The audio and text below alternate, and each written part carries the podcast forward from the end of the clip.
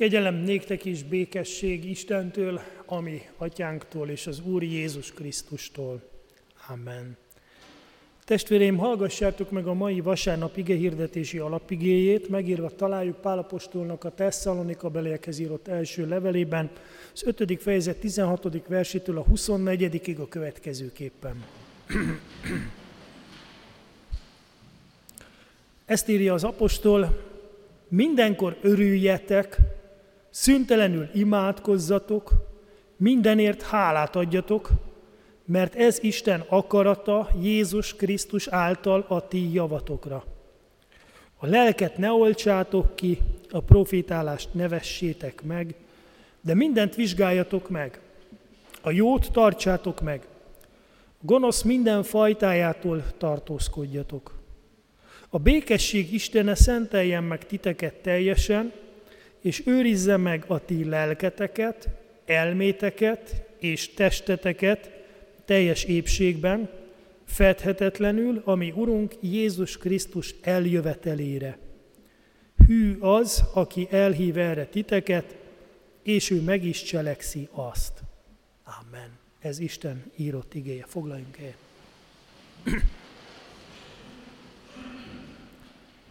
Testvéreim, az Úr Jézus Krisztusban öröm, imádság és hálaadás, erre kapunk felszólítást. Ez az első hármas fogat ebben az igében, mert még van még több ilyen hármas fogat, amit most így nevezek. Öröm, imádság, hálaadás. Azt kell mondanunk, hogy ez a lelki egészség megőrzés három alapvető tényezője a keresztény ember életében. Kell, hogy legyen öröm, kell, hogy legyen imádság, kell, hogy legyen hálaadás. De mi fakaszthat minket örömre, hálaadásra és dicséretre? Pár napja néztem a híradót, időnként az emberfia megnézi. Csupa elkeserítő hír háborúról, konfliktusokról, emberi viszályokról, szerencsétlenségekről, összetűzésekről. És ilyenkor mit csinálnak a szerkesztők? A végén azért bevágnak egy örömteli hírt, de ez az örömteli hír nem az emberek világából jön, hanem általában valami állatkertből egy születés, most is így volt.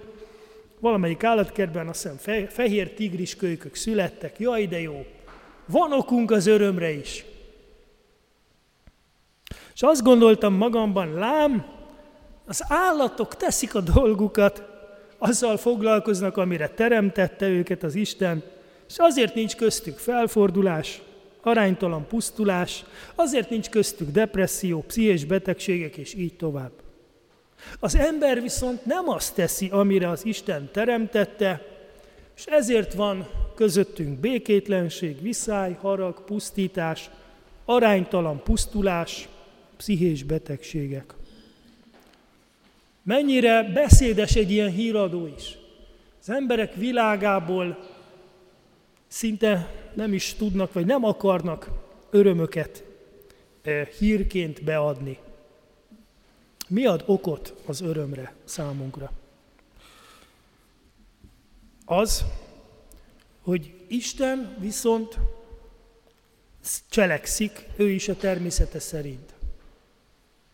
Az állatok, a természet működik a természete szerint, Isten cselekszik a természete szerint, és ez a mi egyetlen okunk az örömre, mert ő nem nézte és ma sem nézi passzív szemlélőként vergődésünket, hanem reagál az elveszettségünkre, reagál a bajainkra, a kétségeinkre, a fájdalmainkra. Mert Isten nem tagadja meg magát, mert ő hűséges, és ma is keres bennünket.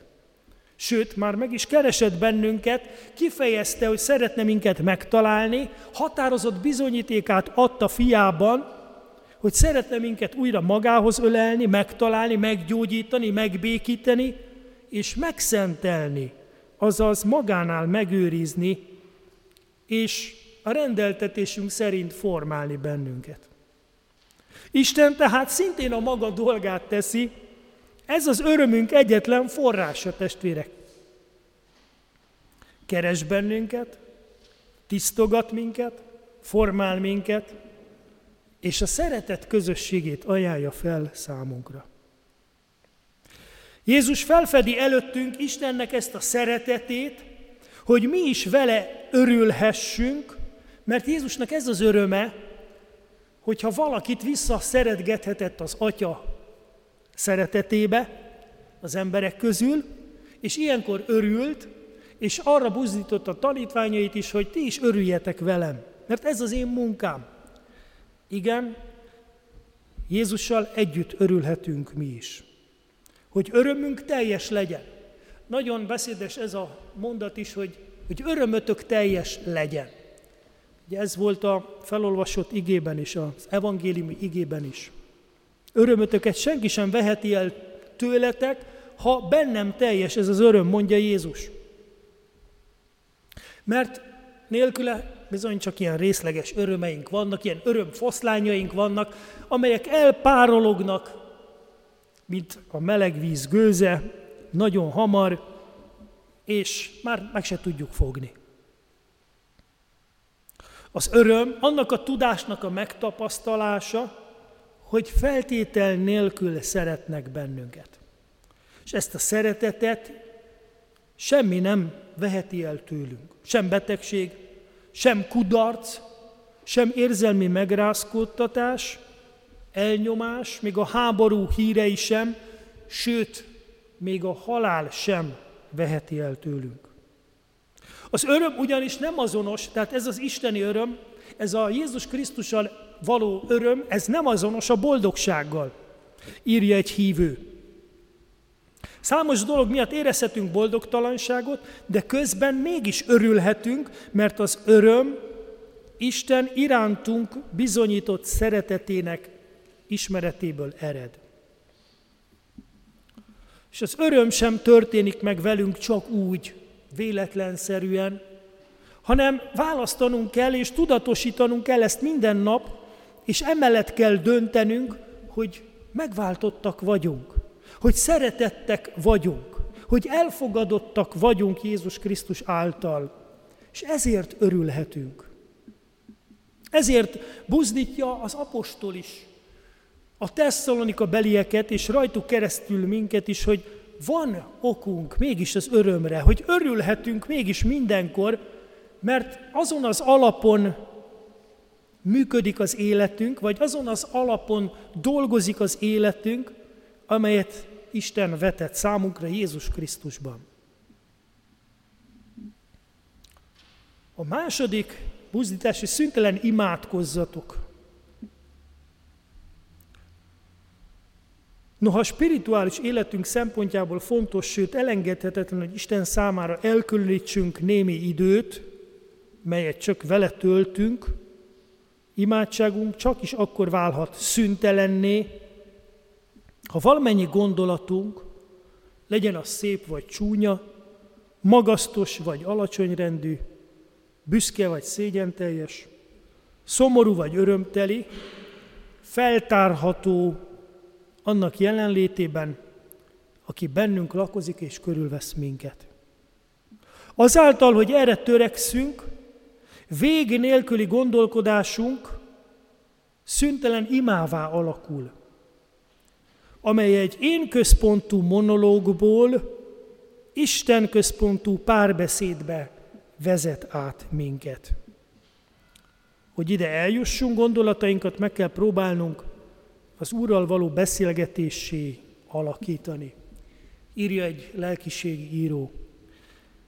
Igen, érdekes ez a fölvetés, ha a gondolatainkat Isten színe előtt járatjuk, és tereg, teregetjük ki, akkor tulajdonképpen megvalósulhat a szüntelen imádság is. Nem kell félnünk tőle, ő ismeri jól ezeket a gondolatokat. A kérdés az, hogy kinek akarjuk feltárni ezeket, és mit akarunk kezdeni az ő jelenlétében ezekkel a gondolatokkal. Mindenért hálát adjatok.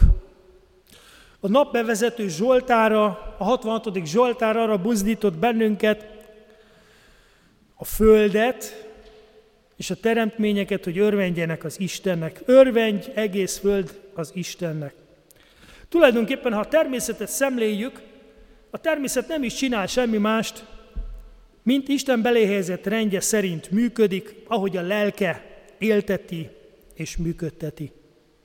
Amikor az ember csodálkozva nézi a természet szépségét, meglátja mögötte az alkotó szeretetet, semmi különleges dicséretet nem hall a madaraktól, a tengertől, a dzsungel nyüzsgésétől, az időjárás fenséges hangjaitól, ugyanazt halljuk, ugyanazt érzékeljük, mint egyébként, de mégis azt mondjuk, hogy zengedezik a természet, mégis azt mondjuk, hogy énekelnek a madarak, és dicsérik az Istent, mégis azt mondjuk, hogy az Istennek a, az Istennek a fenségét visszhangozzák a mennydörgés, a vihar, a tenger, vagy a dzsungel hangjai, pedig ugyanazokat a hangokat halljuk. Nem tudjuk megkülönböztetni igazából a természet hálálkodó hangjait az ösztönös hangjaitól. Mégis azt mondjuk, hogy az Isten dicséri a természet. Miért? Mert éppen az ember tud különbséget tenni hálaadás és panasz között. Mert éppen az ember tudja tudatosan dicsérni az Istent. Mi emberek meg tudjuk különböztetni magunkban a panasz és a hála hangjait, a fájdalom és az öröm hangjait. Ugyanis Isten rendelt minket arra, hogy beszédünk és gondolataink a lelkismeretünk révén visszhangozzuk Isten csodálatos tetteit. Hogy dicsérjük őt, hogy magasztaljuk őt, hogy kifejezhessük nagyságát és szeretetének pár, páratlanságát. Elveszettségünk, bukottságunk ellenére tehetjük ezt. És felfedezhetjük, hogy ez a mi feladatunk. Hálát adni neki, azaz felismerni, hogy nem vetett el minket magától, hanem lázadásaink ellenére felhozza napját ránk is, jót és áldásokat ad az életünkben, gondot visel rólunk, megadja, hogy meglegyen a mindennapi kenyerünk, végezhetjük a munkánkat, tevékenykedhetünk egymás érdekében is, családunk fenntartásában, sőt a társadalom jóléte érdekében. Ez hálára indíthat bennünket. És nem csak ez, hanem az, hogy valóban emberré szeretne minket formálni. Hogy valóban Isten dicsérőkké szeretne minket formálni Jézus Krisztus által. Valóban azokká vállatunk, akinek teremtett minket az Isten. És ezért írja Pálapostól, hogy a megkezdett úton úgy maradhatunk meg, az új emberként úgy maradhatunk meg, Krisztusban, hogy a lelket nem oltjuk ki, a profétálást nem vetjük meg, és a jót megtartjuk.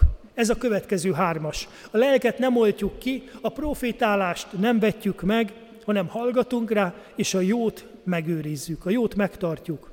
Lélek profécia az igerévén, és Krisztus jósága. Ez az a sárga út, amelyen hazatalálhatunk, mint Óza nagy varázslóban Doroti és barátai a Szentlélek munkálkodik közöttünk, igéjével szól hozzánk az Isten, vezetget bennünket, tanácsol, bátorít, és az, ami jó, ahhoz ragaszkodjunk, azt őrizzük meg, abban maradjunk meg, azt adjuk tovább. Így munkálkodik bennünk, szívünkben az Isten. És mi az utolsó hármas ebből az igéből? Békesség, megszentelés és megőrzés. Ahogy az igében áll, a békesség Istene szenteljen meg titeket és őrizze meg a ti lelketeket, elméteket és testeteket. Itt van a következő hármas, a lélek, elme és a test. Tehát az egész valónkat. Csupa hármasokkal van tele ez a buzdítás, ez a lelki útmutatás. Békesség, megszentelés és megőrzés. Ez már az áldás része az igének, így búcsúzkodik Pálapostól a gyülekezettől, hogy a békesség Istene szentelje meg titeket, és őrizzen meg titeket, testeteket, elméteket és lelketeket. Az Isten tisztelet célja, írja William Temple, Canterbury érsek volt valami, valamikor, az Isten tisztelet célja, hogy jellemünkben és viselkedésünkben egyre inkább Krisztushoz hasonlóvá váljunk. A legjobb meghatározás, amit valaha olvastam, ez volt. Isten imádata annyit jelent, mint Isten szentsége által a lelkismeretet megeleveníteni, az értelmet Isten igazságával táplálni, a képzeletet Isten szépsége által megtisztítani, a szívet Isten szeretete előtt megnyitni, és az akaratot odaszánni Isten céljaira. Így elevenít meg minket is ez a Szentlélek, hogyha mi is fölismerjük, hogy így lehetünk Istennek igaz gyermekei. Az akaratunkat odaszánjuk Isten céljaira. Öröm, imádság, hálaadás, békesség, megszentelés, megőrzés, lélek, profécia, jóság. Csupa olyan hármas, amely értünk van, amely minket őriz, és reánk vigyáz Krisztus oldalán. Becsüljük meg ezeket. Amen. Imádkozzunk. Urunk, Krisztusunk, Te hű vagy hozzánk, és Te vagy az, aki meg tudod cselekedni ezeket bennünk, amiket Pálapostól is írt a gyülekezeteknek. Köszönjük, hogy ez valóságá válhat számunkra is. Köszönjük, hogy ha nem is vagyunk mindig boldogok, de mindig öröm van te nálad és benned. Köszönjük, hogy láthatjuk, hogy miért adhatunk hálát, és köszönjük, hogy gondolatainkat mindig eléd vihetjük, és így imádkozhatunk mindig hozzád. Őrizd meg minket, szentelj meg minket, és add a te békességedet nekünk. Amen.